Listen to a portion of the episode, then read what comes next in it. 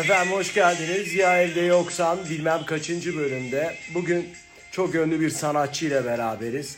Sanatçı demeyeyim aslında sanat şövalyesiyle beraberiz. Şair, oyuncu, senarist, başrol oyuncusu.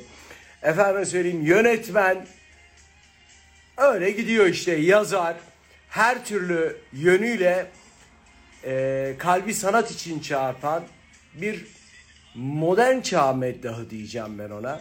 Gelsin sevgili Sermiyan Midyat. Bakalım o kabul edecek mi benim tanımlamamı? Geldim. Geldin geldi. Nasılsın? O kadar o kadar güzel şeyler söyledik ki mahcup ettim vallahi utandım birden. Senin için bir modern çağ medda ya da orta çağda Rönesans devrinde troubadour mu derlerdi? Şehir şehir gezer, hikayeler anlatır, eee, şiirler okur. Çünkü dönüp baktığımızda bir gün Güneydoğu Anadolu'dan karşımıza çıkıyorsun. Bir gün Hindistan'dan Evet. eee, bir medda Ama batıya bir geçemedim ben hep doğu. Doğu. Uzak doğu, güney doğu, yakın doğu. yakında batı. Niye I Love You var Güneydoğu'da? I Love You doğru Amerika'da çekim yaptım üstünde. Evet Evet. evet yaptım. Ben ekmeğini yemiştim o filmin. Steve Guttenberg de eee Hemingway vardı. Neydi? Değil e, şey Mariel Hemingway. Ernest Mariel- Hemingway'in torunu. Onları onları eee, dükkana getirip dansöz oynatmıştım. O zaman arabesk Steve'ler falan. yedim. Evet. hoş geldin. Aslında ben Hoş bulduk. korkuyorum böyle. Eee iri yarısın ve eee, şey tarafında var ya böyle bir maço bir, hani bir tesbih alsan eline böyle beni dövebilirsin gibi geliyor. Estağfurullah. Dövmek için tesbihe gerek yok. Yok. Ama ge- genelde dövmem canım. Yok canım hiç öyle gayet. Öyle e, yansıdığım e, zamanlar oluyor doğrudur ama yani fazla duygusal bir adamım aslında. O yüzden de çok fazla reaksiyon veriyorum. E, ba- bazen evet hatalı bir şekilde oluyor. Bazen geri geliyor falan filan. Var Bu mı? arada bir şey söyleyeceğim. Benim canlı benim benim benim Sermiyen M takipçileri de canlı bunu izliyorlar. izleyebiliyorlar değil mi? diyorlar. Ha ya benim ayrıca canlı yayına falan geçmeme Bağlan- gerek yok.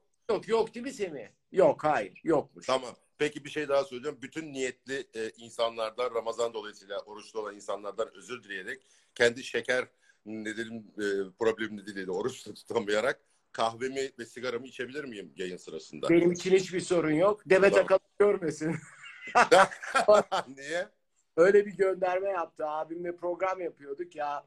Ee, O en son Kim Kardashian'la kapışıyordu. Bize bulaşmaz herhalde. O çapını büyüttü. Kim Kardashian'a üstü aldı gitti şimdi o. Bize dönmez bence. e, sevgili Ulvi Alacakap'tan geldi. Bir baba Hindu diye yazdı. Ha, Çok severim. Muazzam eyvallah. oyuncudur o da. Ee, sevgili Sermiyan. Bir kere Sermiyan ne demek? Sermiyan ben çocukken yani bunu stand-up'ımda da anlatıyorum. 6 yaşıma kadar ben kendi adımı söyleyememişim yani. Bana bile zor gelmiş. Bir gün salona böyle atlayıp Tarzan gibi don gömlek demiştim ki benim adım Memik, Memik. Onu nereden oku, duymuşum bilmiyorum. Hani Yaşar Kemal'in romanlarında da geçer Memik ama hani o çocuk aklımda nereden duymuşum? Ailede hala annem falan beni Memik diye çağırır mesela. Sermiyan aşiret reisi demek. Serbaş demek. Miyan da bir ailenin e, topluluk, yani aile, topluluk, kabile, işte Güneydoğu'da bu aşirete tekabül ediyor. Aşiret reisi demek. E, ama aşiretin hani en yaşlı üyesi değil. Sermayesini yani e, parasını kazanan CEO'su, aşiretin CEO'su diyelim. Sermayan o demek. Evet. Şemikan aşireti değil mi? Çemikan aşireti ama soyadı kanunu çıktıktan sonra 9 farklı soyadı almışlar. İşte Güneşler de var bizden, Yıldırımlar var, Çemikan'ını koruyan var, Midyat bizimkiler işte. Ne Ee, zaman fark ettin aşiret olduğunu? Ee, ne zaman fark ettim aşiret olduğumu? Aslında ilk gerçekten nasıl aşiretin nasıl bir şey olduğunu babamın cenazesinde 2002 yılıydı. 18 yıl oldu. Babamın cenazesinde fark ettim. Yani ben böyle bir kalabalık görmedim ya. 3000'e yakın insan vardı. Hepsi de böyle takım elbiseli çok ağır abiler falan. Hepsi işte geldi sarıldı baş sağ. Hiç kimseyi tanımıyorum tabii. Elini falan da öpmüşlerdir seni. Öpen vardı tabii. Ama o sırada artık hani hani o acıyla artık nereme öptüklerini ben bilemedim yani. Bilemezdim yani. Peki eee, rahmetli babandan söz açmışken eee, seni Bay Muhalefet olarak galiba adlandırılmış. Doğru mu? Be, sen ne güzel araştırma yapmışsın vallahi. Evet doğru. Bay muhalefettim ben. Ya Evet. çünkü muhalif yani hayata hep öyle baktım yani. Hani o çocukluğu kaybetmemek bence o merakı kaybetmemek. Çünkü çocuklarda en sevdiğim şey merak eder, ederler ve durmaksızın, usanmaksızın merak ederler ve merak insanı bir yere götürür. Bilimi de, sanatı da her şeyi. Ee, ve hani o merakımı e, kaybetmedim hala ve o yüzden de o, o meraktan dolayı sürekli hani bu niye yani sorgulayan bir akla sahip olduğum için de hep böyle muhalefet etmişimdir yani. Bunu niye böyle yapıyorlar? Niye böyle yapıyorlar? Ya o, ama o, o muhalefetin acısını da çekmekteyim. Çektim de. Kadar korkmama gerek yokmuş ya. Yok aa, ne yaptım ya? Korkulacak. Peki e, şunu bir açıklasana. İçimde bir kız çocuğu var diyorsun. Hani içimde çok, bu çok güzel bir tanımlama. Evet. Bu ne demek? Ya içimde bir kız çocuğu var çünkü ım, ya nasıl söyleyeyim mesela reklam filmi seyredip ağlayabilen bir adamım. Yani orada çok büyük bir demagoji varsa fazla duygularımı yaşayan bir insanım. Ve hani çok böyle erkek arkadaşım aşırı yoktur. Yani vardır 3-5 tane sağlam ama kız arkadaşlarım çoktur. Çünkü yani bir erkekle ortalama bir erkekle bütün erkekler için söylemiyorum ama bir erkekle konuşacağın 3-5 konu var. Ekonomik, kadın e, işte ya da siyaset ya da spor. Şimdi ben bunları hani böyle geyik muhabbetiyle konuşmayı hiç sevmeyen biriyim ama hani felsefe konuşabildiğim bir erkek arkadaşım olsun konuşayım yani. Ama kadınlar buna daha çok ilgililer. Yani dünyayı anlama meselesine ve yorumlama meselesine ve bizden daha zeki buluyorum onları. O yüzden de feyz almak için e, e, de içimdeki kız çocuğunu yaşatmak istiyorum. Yani aslında kendime iltifat ediyorum. Biraz kadın aklına sahip olabilmekle ilgili. Çocuğu çok yaşasın ki hep mutlu olalım. Bir de Belki e, de o yüzden affedersin lafını kestim. Belki de o yüzden mesela Demet sağ olsun iltifat etmişti hükümet kadın için işte yazılmış en iyi kadın filmi şimdiye kadar falan diye. Belki de o yüzden o, o içimde yarattığım o merak ve onları anlama hi- hikayesiyle ilgili. Keza işte 2000 yılında Berivan'ın senaryosunu da yazmıştım 19 bölüm televizyondaki. Evet. Ee, evet öyle bir şeyim var yani. Valla senin kalemin o kadar kuvvetli ki e, hatta biraz önce açarken e, limon çiçeklerini dinledik. Evet, E, kalp yarası da senin şarkın galiba. evet. Doğru mu? Evet. Şarkı yazıyorsun. Niye Ya o şöyle oldu. Sevgili Sezen Aksu benim e, I Love You senaryomu okumuştu. Gül Oğuz filmimin yöne- şey, dizide oynuyordum Sıla dizisinde Mardin'de. O sırada Gül Hanım'la çok böyle içli dışlı muhabbet ediyorduk hep böyle. Ona senaryoyu vermiştim. Sezen Aksu onun yakın arkadaşıymış meğer ben bilmiyordum. O senaryoyu okuyunca çok beğendi. Dedi ki sen şarkı sözü yazıyor musun? Ben dedim yok yazmıyorum. Sen yazıyorsun farkında değilsin. Bunu yazan şarkı sözü hayda hayda yazar dedi. İki tane bana işte müzik verdi.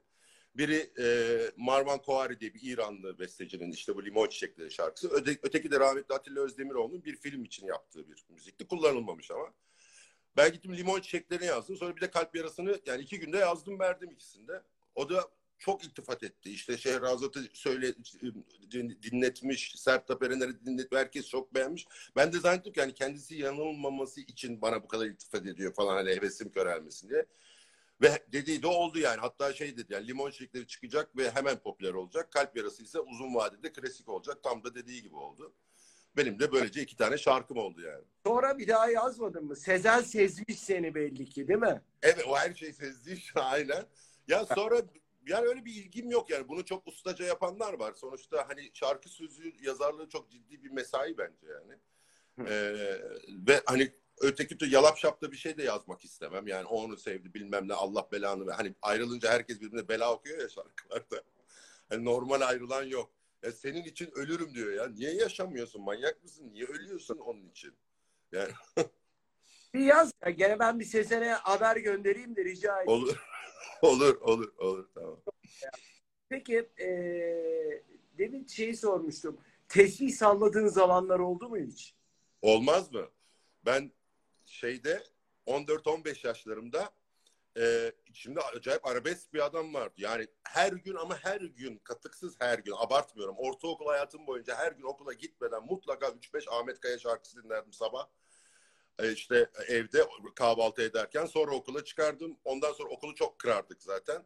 Elimizde tesbih 4-5 tane serseri böyle serserilik ederdik. Kabadayılık ederdik falan böyle. Ee, öyle bir şeyden.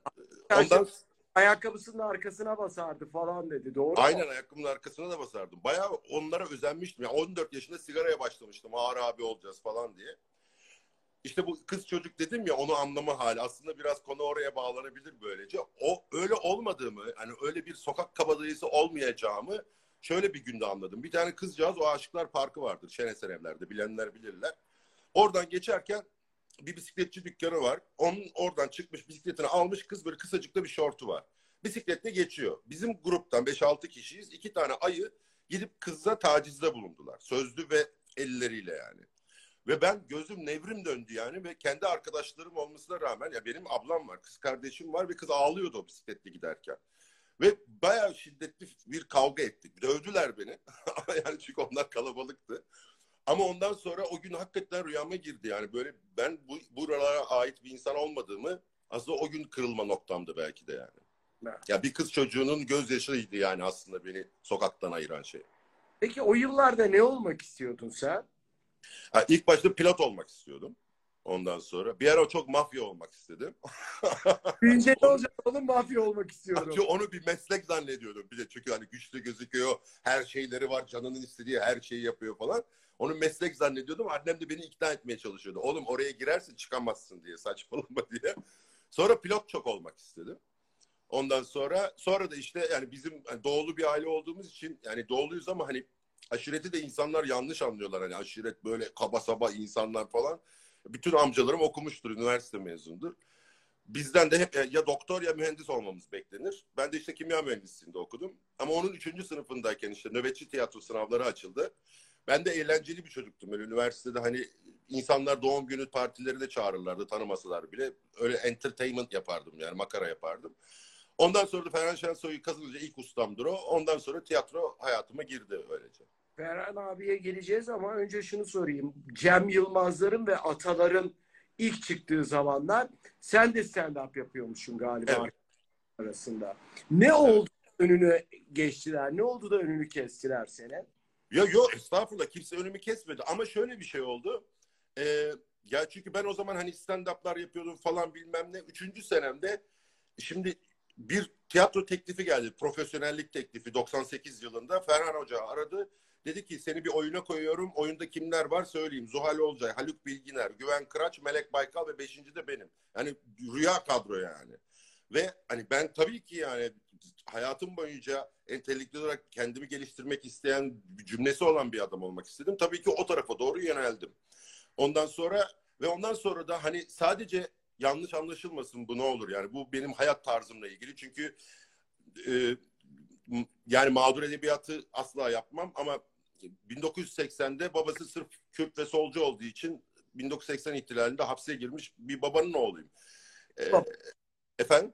Zincir bozana gitti baba. Zincir Bozan'a evet. Bülent Ecevit'in kitabında adı da geçer hatta. Ee, aynı zamanda hapishane arkadaşıdır. Ee, yani Bayındırlık Bakanlığı Genel Müdür'dü o zamanlar. Bu kadar siyasetin içinde ve mağdur da olduk. Yani adımı söyleyemedim 16 yaşıma kadar. Annem beni tembihledi sakın Kürtçe olduğunu söyleme. Arapça de Farsça kıvır falan. Çünkü Kürt olmak kötü bir şeydi o dönemler. Ee, ondan sonra e, sürekli böyle bir isyanla büyüyorsun ve dolayısıyla salt komedi, sadece güldürme amaçlı komedi yapmak içimden gelmeyen, kendime yakıştıramadığım bir şey e, oldu hep. O yüzden e, suya sabuna hep dokunmak istedim hayatımda. Yani hükümet kadında da cümlesi vardır. Hatta Bir Baba Hindu'da bile vardır yani ki o en çok box office filmi olmasına rağmen benim gösterim de mesela daha suya sabuna dokunan bir tek kişilik gösteri. E, ama hani e, tabii ki eğer suya sabuna dokunmazsanız hani e, hani ortada gözükürsünüz ve tam o, e, sistemin istediği kişi olursunuz. Ben hani çok oraya oynamadım ya da oraya oynamayı kendime yakıştıramadım. Yani ailemden dolayı yani böyle bir çocukluğum olduğu için ihanet gibi geldi. O yüzden de e, daha sanat tarafında kalmaya çalıştım açıkçası. Ben- duyduğumu söyleyeyim. Arkadaşların çok entel dantelmiş ve diyorlarmış ki sululuk yapma. Sen Tabii yap- tabii bir de o doğru o da var. Doğru. Doğru. Ee, Ama annem bana diyor ki bak diyor sen sanat yaptın diyor. Kirada oturuyorsun. Bak Cem Yılmaz'a adam götürdü diyor. Annem de bana öyle kızıyor. annenle nasıl? Annem çok yani annem iyi Ankara'daydı getirdik işte bu özel izin falan aldık. 70 yaşında annem Allah uzun ömürler versin. Yani hayattaki en büyük şeyimdir yani motivasyonum, mutluluğum, amacım, yaşama hedefimdir yani. Çok severim kendisini. Evlen Ee, çok iyi. mu? He? torunum olsun. Ya diyor da bir noktada tabii çaresiz de kalabiliyor insanlar. Hayatın gidişatı. Yani, e, Sermiyan yay burcu benim araştırdığıma göre. Burcu ne diye kolay evlenmiyor yay burçları bildiğim kadarıyla. Evet. Şimdi ama şu, şu an halihazırda ciddi bir ilişkim var gerçi. Hani onu ileride nereye döner nereye zaman gösterecek. Her şey kısmet tabii ki ama hani sonra e, hani diye sağ- programdan sonra dayak yemeyeyim diye sağlama alıyor. hayır, hayır hayır onun için değil vallahi değil vallahi. Hatta yüzük falan da taktı o yani. Yani taktım yani. Anne nasıl? Efendim? Annenle nasıl arası? Gayet iyi, gayet iyi. Seviyorlar, sevi seviyorlar birbirini. Annen şeymiş, e, seninle beraberken çok severmiş kızı. Ama o işte annelik ya, klasik yani. Benim Hani- annem hep aynı ya. Benim annem Tabii anne diyorsun bak bu kızı seviyorum. Ay çok sevdim kızı. Bayıldım hasta ol. O ne güzel o ne kibarlık. Tabii ayrıldığında aman boş ver zaten şey falan diye. Yok ama şimdiki kız arkadaşı ciddi olduğunu biliyor tabii. Peki Ferhan Hoca'ya dönelim. E, Evet. Hayatında en önemli yeri tutan insanlardan birisi. Evet, Zor bir kesinlikle. adam, değil mi? Efendim? Zor bir adam, zor bir hoca. Ya iyi ki zor belki de yani Ferhan abi zor ama yani Ferhan abi aklı kimsenin aklını almayacağı kadar delikanlıdır. Yani o kadar entelektüel hani ama öte yandan yani inanılmaz bir entelektüel kültüre altyapıya sahiptir. Ama öte yandan oyuncularını vesaire herkesi o kadar kollar ve korur ki evet bize kızar, bize küfreder. Çok ağladığım oldu provalarda çok ama yani. Ee, ama hiçbir zaman hani kişiliğime ve hani beni sevdiğinden her zaman emin oldum. Çünkü biz de onu her zaman çok sevdik. Hala da çok severim. Allah ona uzun ömür versin yani. Çünkü çok çok kıymetli bir adam bu Türk tiyatrosu için ve bence dünya tiyatrosu için de. Dünya edebiyatı ve Türk edebiyatı için de öyle öyle. Bu arada çok güzel bir not geldi hatırlatma. CNN Penguen tişörtüyle? Zaten o penguenden sonra başımıza ne geldiyse ge- her yüzünden geldi. tabii o sizi gidi gezicilerden biri oldum. Oldu. Dermiyan Midnight oyunu. Sermiyan Midnight evet. Neden öyle? Yani var mı bir gerekçesi? Ya e, isminizin Sermiyan Midyat olması kaçınılmazsa zevk almaya bakacaksınız. o yüzden ben de artık eğleniyorum. Ne yapayım yani bu böyle abuk isim yani çok ağladım ben. Tamam şimdi sağ olsunlar çok güzel iltifatlar ediyorlar isimlerimi ama ismimi ama ya çocukken ya öyle dalga sermaye diyorlardı, sarman diyorlardı, istemihan, istemiyan, semiryan, saruhan, saruma. Ali diyen vardı yani hiç dili dönmüyor Ali diyordu ya arkadaşım. Ve ben bile kendi adımı söyleyemiyordum. O yüzden de şimdi Hükümet Kadın filminde de dalga geçmiştim ismimle. Ee, bu gösteride de öyle bir arkadaşım hatta böyle bir espri yaptı Tito diye yazar bir arkadaşım. Ondan sonra aa bunu kullanayım mı bilmem ne falan dedi. Ondan sonra tabii falan dedi. Öyle kaldı ismi Sermiyan Midnight diye. Peki kendin yazıyorsun. Evet. E, Başrolü kendine veriyorsun. Doğru mu genel olarak? Evet. Erkek Kendine veriyorsun. Yani bu bir e, şey mi? Narsizm mi yoksa Woody Allen'a mı öykünüyorsun? Nedir bunun altında yatan? Ego manyağıyım. ya bütün samimiyetimle şunu söylemek istiyorum. Ben yazdıklarımla benim yaptığım iş hikayecilik ve insanlara bir şey anlatmak, bir cümle kurabilmek. Şimdi ben yazıyorum. Yazdıktan sonra şimdi ben bu yazdığımı bir yönetmene vereceğim değil mi? E doğal olarak kendi dünya görüş açısını, kendi yetiştirilmiş yetiştirilme biçimini, kendi background'ını, kendi entelektüel altyapısını ya da üst yapısını her neyse bunları ekleyerek, harmanlayarak o filmden ba- başka bir o kendi görüşünü de kattığı başkaca bir film çıkacak. Oyuncuya vereceksin, o da kendi yorumuna katacak. Başka bir karakter çıkacak. Oysa ki bu filmler ben tamamen özümden, ailemden yani tanıdıklarımı yazdım ben. Ve onları en iyi anlatabilecek kişi de gerçekten ben olduğum için bu şeyi yaptım. Yoksa manyak değilim yani her tarafını ben yapayım diye. Yani sözün özü seyirciyle arama mümkün olduğu kadar hiç kimseyi sokmadan mümkün olduğu kadar aracısız, çıplak buluş, buluşabilmek için.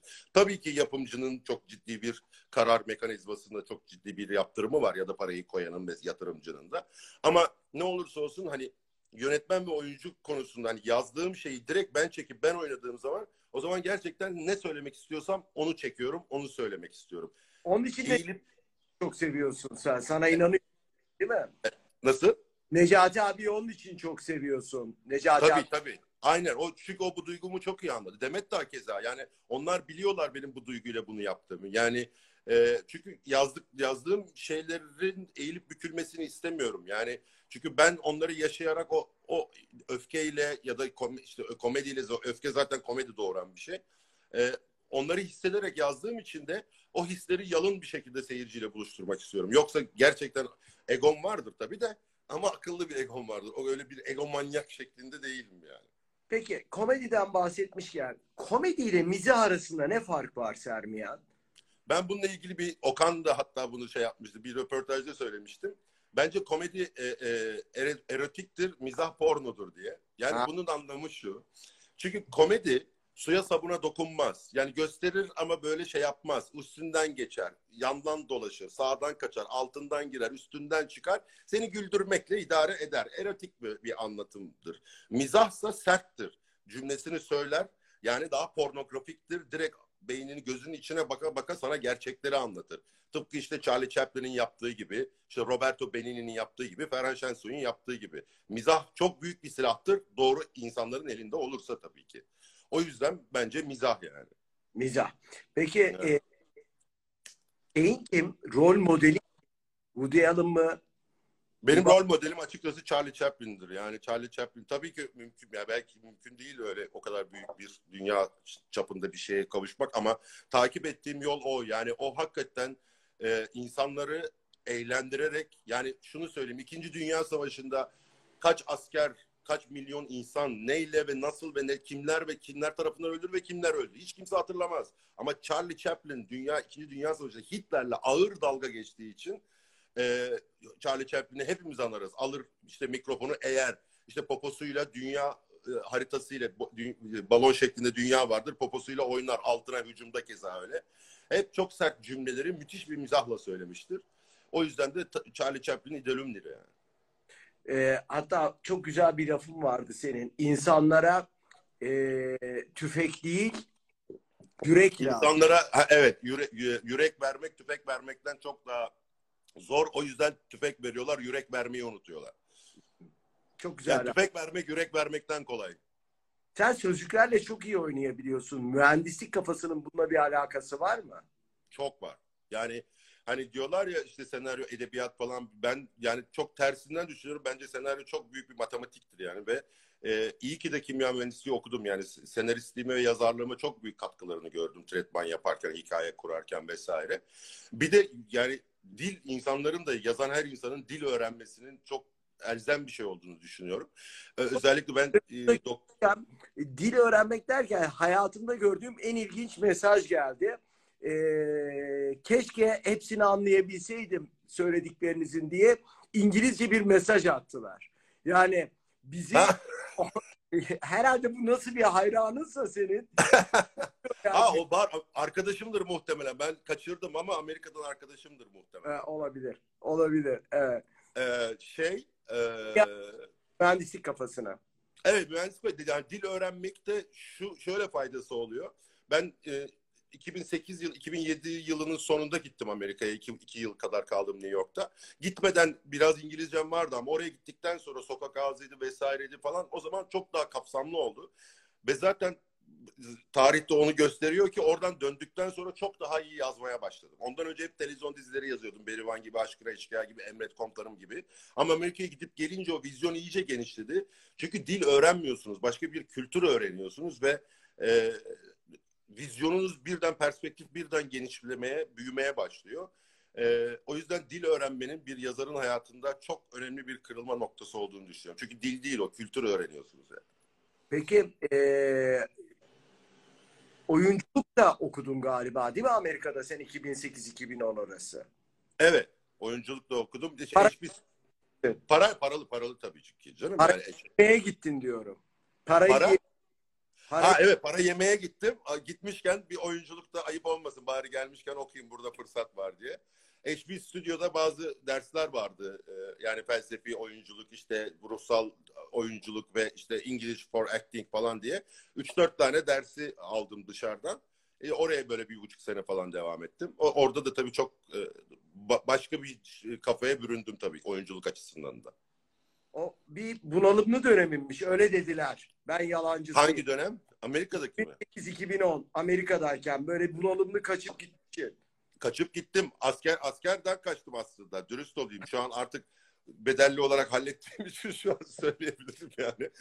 Ve yani askerden kaçtım derken tabii ki yani o kadar yani bakmakla sorumlu olduğum vesaire hani o, o an mümkün değildi gitmem yani. Hani bir yıl erteleyebilmek için zaten onu yaptım.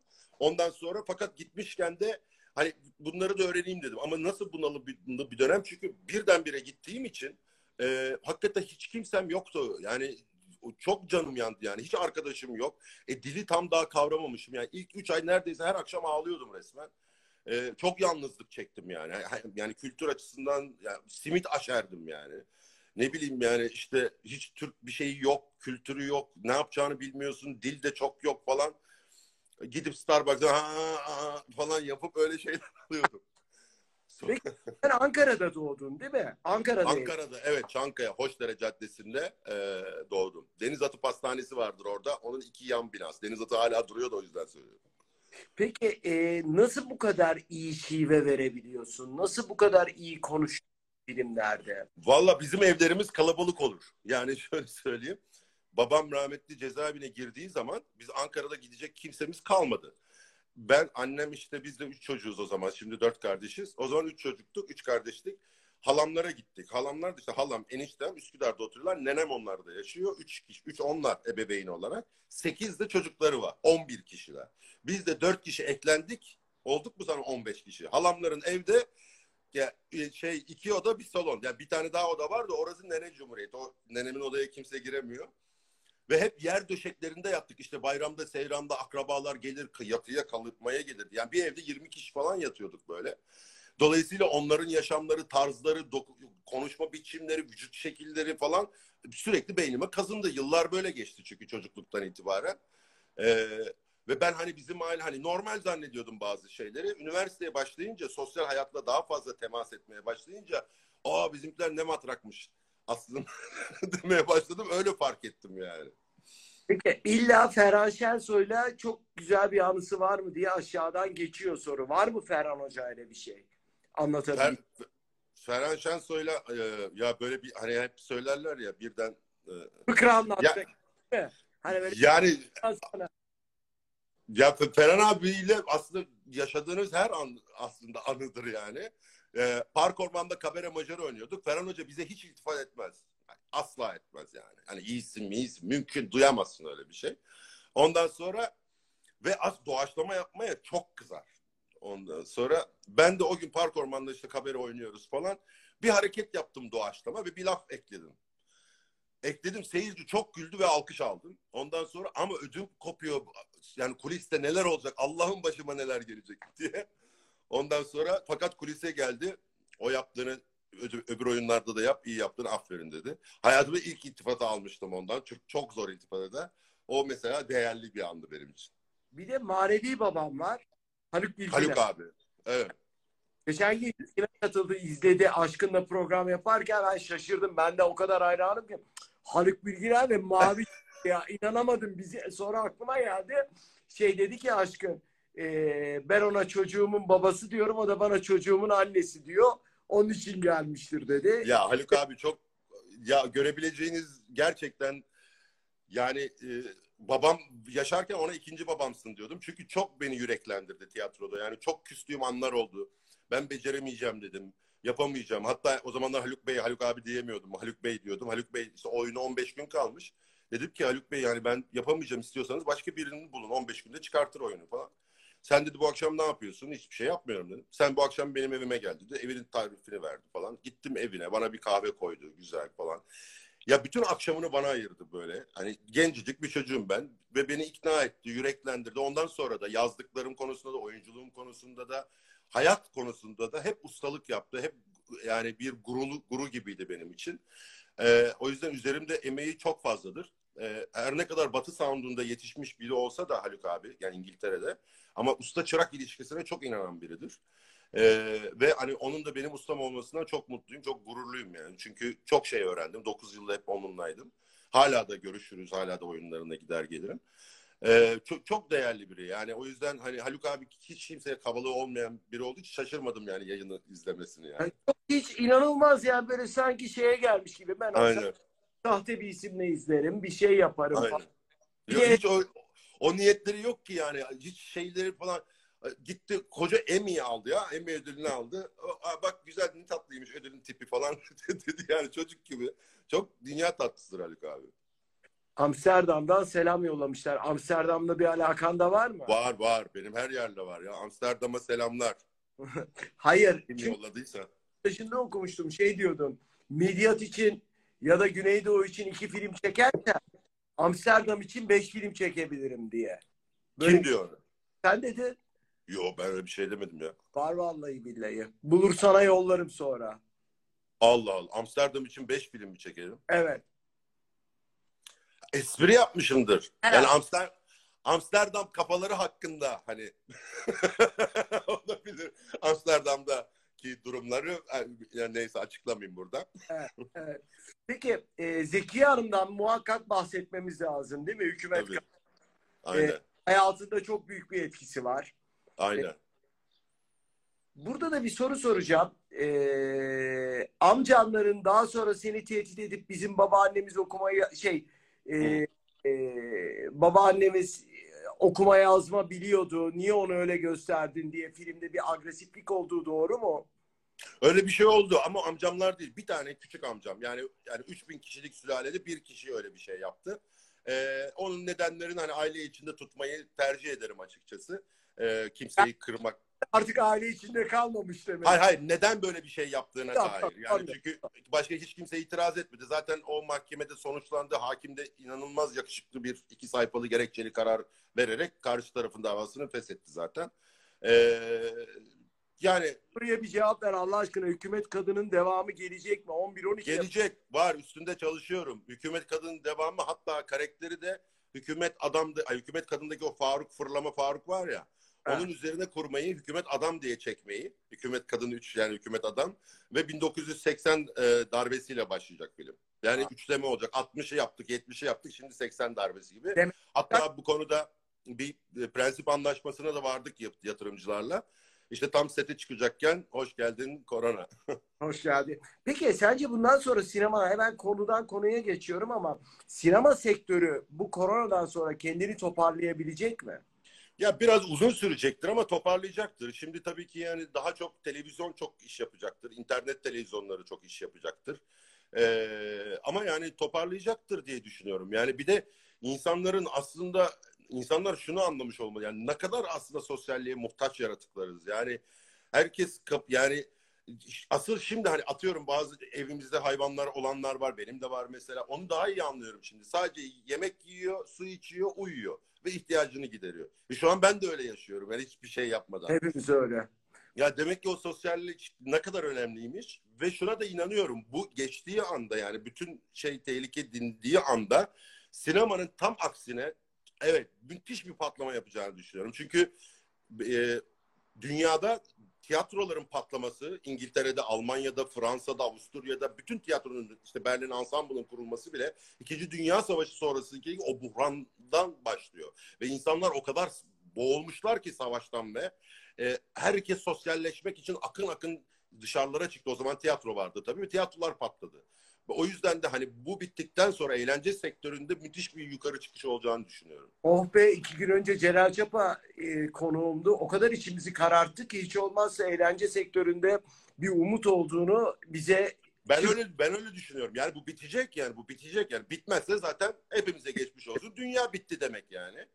Ee, ben yani yani şey şeklinde virüs bitmese de hani bu e, bir e, antikor geliştirerek ya da işte aşı bulunarak bunun halledileceğini düşünüyorum.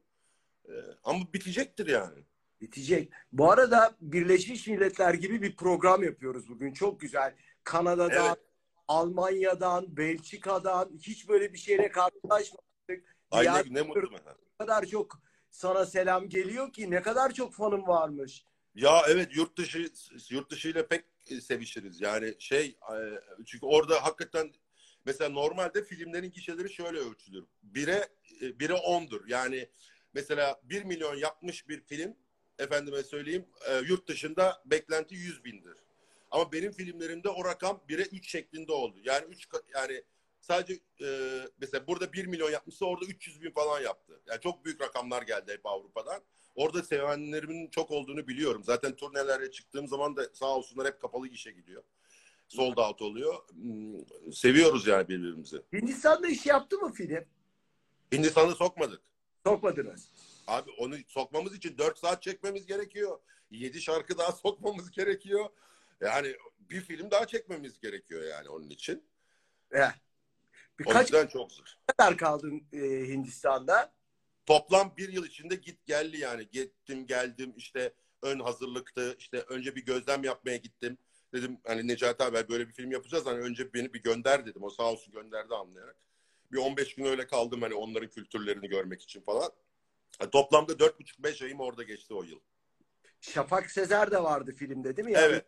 Yarın konuğum da doğru Ha. mu yanında, yanında e, et götürdüğü Hindistan'a biliyor musun sen o? Ya şimdi Şafak dünya tatlısıdır ama çok duygusal bir arkadaştır.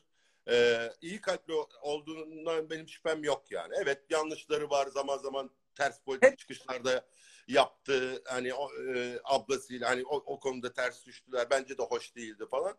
Ee, dolayısıyla ben de hani çok arıza bir tip olduğu da söyledi. Ben de şimdi aklıma şu geldi. Türkiye'de hiç sahnesi yok. Hindistan'da olacak. Hindistan'a da başka adam getiremez. Şartım oydu ona. Tek başına geleceksin. Ben kendi asistanlarımdan birini sana vereceğim. Ondan sonra geldi o kadar uyumlu bir set geçirdi ki sabah 5'te kalkıyor. Beni anam kaldırmadı 5'te diyor. Bizim asistan çocuk kapıyı tıklıyor. Ona da kart verdik o da kartını. Gidip Şafak abi hediye yanında böyle zebellah gibi. Çok güzel bir süreç geçti yani. Hani hmm, Et- Doğru Ha? mu? Et götürmüş yanında et. Ha onu ona gelecektim. Şimdi oraya gittik. Tabii şey tavuk dışında hiçbir et yemiyorsunuz. Ya tavuk ve keçi işte keçi, koyun, tavuk küçük başlar. Dana bir kere senaryoda bir dana sahnesi vardı bilenler bilirler. O sahne için 6 ay e, sanat şey, müdürlüğüyle yazıştık Hint konsolosluğunu. Ondan sonra senaryo o sayfayı kabul ettirmek için. Ve Müslüman mahallesinde bile dana kesmek yasak. 6 aydan hapis cezası başlıyor. Ve biz öleceğiz artık yani böyle et yemek istiyoruz yani.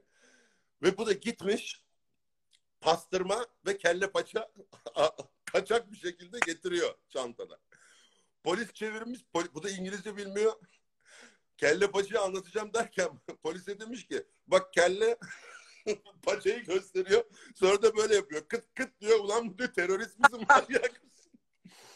Sonra sağ olsun Cumhurbaşkanlığından Şafak'ın bir ahbabı bir abisi arıyor olaya müdahale ediyor böyle geliyor. Ama o kadar biz yani şeye götürdük şefe götürdük otelin şef garsonuna. Ben diyor bunu tost most yapamam. Sucuk kokusu sinerse mahvoluruz. Tutuklarlar, oteli kapatırlar falan. Biz gittik onun için tost makinesi aldık işte odada yapmak için sucuğu falan. Pastırma geldiğinde bizim Burak e, Burak Satıbol o kadar şey benim partnerimi oynayan kilolu olan o kadar acıkmış ki bir somun ekmek aldı. içine bütün pastırmayı dizdi. böyle böyle yemeye başladı. Ya Şafak o konuda bizi çok kurtardı hakikaten sağ olsun O etle. zaten yemeğe e, aşırı düşkün biliyorsun. Şekeri anında düşüyor ve Aynen aynen. e, inanılmaz seviyor yemek yemeyi. aynen. E, bilmediğimiz aslında çok yönün yok ama e, banyoda çekilmiş de bir filmi. Banyo. Mustafa Evet. Akar'la değil mi? Evet. Orada da biraz e, seni böyle daha çıplak gördük. Onun da güzel. Hafif bir şeyler vardı. Çırılçıplaktım. Evet. Soranlara da şunu söylüyorum. Abi banyoda paltoyla mı durayım? Yani hani banyodayız yani. Filmin Ben- adı banyo. He? Ben kibar sordum. Yani seni şeffaf gördük diye. E, anadan üreyandım. Ben direkt söyleyebilirim. Ee, yani hani sanat için soyunmadı soyunmadı demesinler diye. Ya yok öyle gerekiyordu ya. Ben ba- banyo filmi bana ödül de getirdi. Yani banyo filminde e, yani çünkü benim için heyecanlandırıcı ilk başrolümdü. İlk başrol başrollerden birini oynadım sinema filmimdi.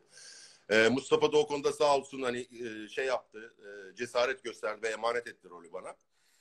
Aslında ben Selçuk abinin rolüne çağrılmıştım Se- Selçuk Yöntem'in hani böyle iri adam, seksist daha maço adam.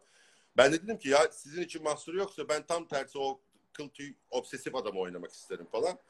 Ee, niye dedim? Çünkü fiziksel kişilendirme olarak direkt o maço adamım. O yüzden çok tersten bir şey yapmak isterim dedim. O da sağ olsun verdi ve ben mutluyum o filmden yani açıkçası. Ee, galiba şey pişik falan da olmuştun değil mi sen o filmde? Ha tabii üç gün şeyde çırılçıplağım. E, ayıptır söylemesi. suyun içinde, sıcak suyun içinde içe, tabii ki difüzyon diye bir şey var. Çok yoğun ortamdan az yoğun ortama doğru geçiş. Bütün her yerim tabii buruştu. Acayip buruştum yani. Artık böyle sünnetli çocuklar gibi ağrıdan stüdyonun içinde öyle geziyordum yani. Peki sen genel olarak arızalı rolleri seçiyorsun yanlış bilmiyorsam. mi? Arızalı rolleri veriyorlar diyelim. Bu senaryoyu kim yazıyor? Çoğunlukla sen yazıyorsun. Aha evet evet evet evet. Yani hemen yönetmenleri suçluyorsun. Hayır ama mesela şimdi klasik jön sıkıcı bir gerçekten. Yani şimdi hani bu sümüğün akmayacak, yamuk bakmayacaksın. işte hani bir challenge yok yani. Hani öyle durman gerekiyor yani. Hani bir şey katamıyorsun yani. Hele senaryoda zayıfsa o zaman hakikaten yani şey çok daha e, sürekli şuradan güneş parlıyor galiba. Sürekli Görünüyorsun. Okey. Ee, sürekli şey e, yani değişik şeylerin peşinde koştuğum için e, öyle rolleri oynamayı da ben daha çok seviyorum. Yani fazla gözlem yapan bir adamım. Yani eminim yani bugün bakkala gittiğimde atıyorum markete gittiğimdeki adam da bir göz bir senaryoda karşıma çıkacak bir karakter olarak. Ee, böyle jest mimik biriktirmeyi çok severim. Çok izlerim insanları yani. Arızalı insanların hikayeleri farklıdır. Güzel laf. Ee, Doğru söylüyor. Çocukken kendini hiç beğenmiyormuşsun. Dövüyordum. Çünkü çok haklıydım. Çok çirkindim. Yani küçük çocukken güzeldim. Liseye bir geldim o ergen sivilceler buradan buraya kadar sivilce yani bir kız benle çıksa yemin ediyorum gözümden düşerdi. Hani buna mı düştüm diye. Ve kendimden çok nefret ediyordum. Sonra üniversiteye gittikten sonra biraz böyle tip toparladı falan. Sonra da aslında hikayenin de çok da eli yüzü düzgün olmamaktan geçtiğini fark etmeye başladım yaşım ilerledikçe. Çünkü güzellik, yakışıklılık dediğin aslında yaydığın bir enerji, bir özgüven, bir aura, bir karizma aslında, bir ışık yani. Ee, yani tek tek incelediğin zaman Al Pacino çirkin bir adam yani burnu büyüktür vesaire. 1.50 boyu vardır ama Al Pacino şuraya gitsin de ben, yani herkes ona bakar yani ya da Robert De Niro'ya. Yani bazı insanların çok ciddi karizması oluyor. Kendimin öyle diye söylemedim. benze- George Clooney'e benzeten oluyor mu? Oluyor. Ömer Boston Evet bununla ilgili bir anım var. Hatta Sabah gazetesi e, Ömer Clooney diye manşet atmıştı. Çünkü Sabah gazetesinin Boston temsilcisi vardı. Boston Film Festivali'nde I Love You ile en iyi yönetmen ve en iyi erkek oyuncu ödüllerini almıştım. Festival olduğu için de bir hafta sürüyor ya. İşte her akşam festivalin takıldığı, konukların, filmlerin katıldığı, takıldığı bir bar var. Orada da bir tane saksafoncu abi var. Siyah bir abi. Çok cool bir abi böyle. Yaşlı bir adam. Bazı bana şey diyordu. Acayip genç olanlar çok George Clooney'e benziyorsun diyordu. Yaşlı olanlar Ömer Şerif'e benziyorsun diyordu. Bu birkaç gün sürdü. En sonunda o yaşlı saksafoncu dedi ki ben senin adını buldum. You must be Ömer Clooney dedi. Ondan sonra o gazeteci de duydu. Aa çok güzelmiş ben bunu yazarım dedi. Öyle Ömer Clooney muhabbeti oldu yani. Ben hatırlıyorum da onun için şey yaptım. Eyvallah. Ee, peki ee, ne sorayım ne sorayım? Güzel bir soru. İki tane ablam mı var kardeşim mi var? Biz dört kardeşiz. Abim var, ablam var, ben kız kardeş. Yani bir erkek, bir kız, bir erkek, bir kız doğmuşuz. Birinin adı Erkek Ajda değil mi? Yanlış bilmiyorsam. Kim? Ajda var mı? yok. Ajda Ro- şöyle. Heh. Rojda var. Rojda ama şöyle. Şimdi e, ya e, herkes biliyor 80'lerde 84 doğumlu kardeşim. Şimdi benim ismimi babam o zaman devlette görevli olduğu için rahatça koyabilmiş Kürtçe isim olmasına rağmen ama Rojda'ya bir türlü nüfus müdürlüğü izin vermemişti. Yani üç ay uğraştık falan. Ya işte Kürt ismi bilmem ne koyamayız falan. En sonunda annem bir formül buldu ve dedi ki ablasının adı Ajda bunun da adı Rojda olsun dedik. Kızım dedi ya, yaz şunu dedi. O da ikna oldu. Yazdı. Normalde ablamın adı Evin. Evin Milyat. Ee, peki gelelim gene geçmişe. İlk muhalefetin neydi aileye? Hı. Küpe. Evet. Küpe küpe takmıştım. Ondan sonra kulağımı deldirmiştim. Küçük amcam işte o, o dalga o dalga geçmişti bana böyle işte bilmem ne mi olacağım falan bu ne falan. Onda da onda da künye vardı. Ben senin künyeli bir şey diyor muyum dedim. Ertesi gün sağ kulağımı da deldirdim. İki delikle geldim. Ondan sonra daha kızdılar. Sol kulağa bir delik daha attım. o yüzden iki delik burada vardı. Bir tüy kaçtı özür dilerim. Ee, ha. Köpeğimin tüyü herhalde. iki e, delik sol kulağımda bir delik sağ kulağımda oldu. Bir süre taktım küpe ama sonra sıkıldım. Çıkardım yani. Bir Yani- 15-20 yıl. İlk muhalefetim küpe takmaktı. Peki son bir soru. Ee, senin sözlerinden alıyorum. Yaşadığını mı yazıyorsun, yazdığını mı yaşıyorsun? Ya bu çok enteresan. Bence her yazar ya yaşadığını yazar ya da yaşayacağını yazar. Zaten senin sözün bu onun için diyorum. Aynen öyle. Yani e, çok garip yani bu hakikaten yani bu tip psikik şeylere, e, metafizik şeylere çok ikna olmasam da ama hani yazarlık tecrübesinin tecrübemin verdiği şeyle de şunu söyleyebilirim. Yani hakikaten mesela e, babamın ölümünden önce böyle bir cenaze yazmıştım ve işte ondan sonra da sonra babam öldükten sonra başka bir cenazeyi bambaşka bir şekilde Hükümet Kadın filminde yazdım falan. Ee, bir sürü olaylar var böyle hani örnekleyebileceğim. Hakikaten ya yazdık ya yaşadıklarımı yazıyorum ya da yaşayacaklarımı bilmeden bir şekilde yazmış oluyorum. Ee, buna da inanıyorum yani. Bu laf beni çok etkiledi de onun için. Ee, Evet. ya yazdıklarını. Ben inanırım bu tip metafizik şeylere. Onun Evet bu konuda ben de inanıyorum evet. Yani çünkü hakikaten yazıp da ondan sonra da aa falan oldum. Yani mesela bazen oluyor yani yazıyorum ya resmen o mekanı görmüşüm o insanları biliyormuşum gibi yazmışım yani. Gidiyorum onları görüyorum çünkü yani.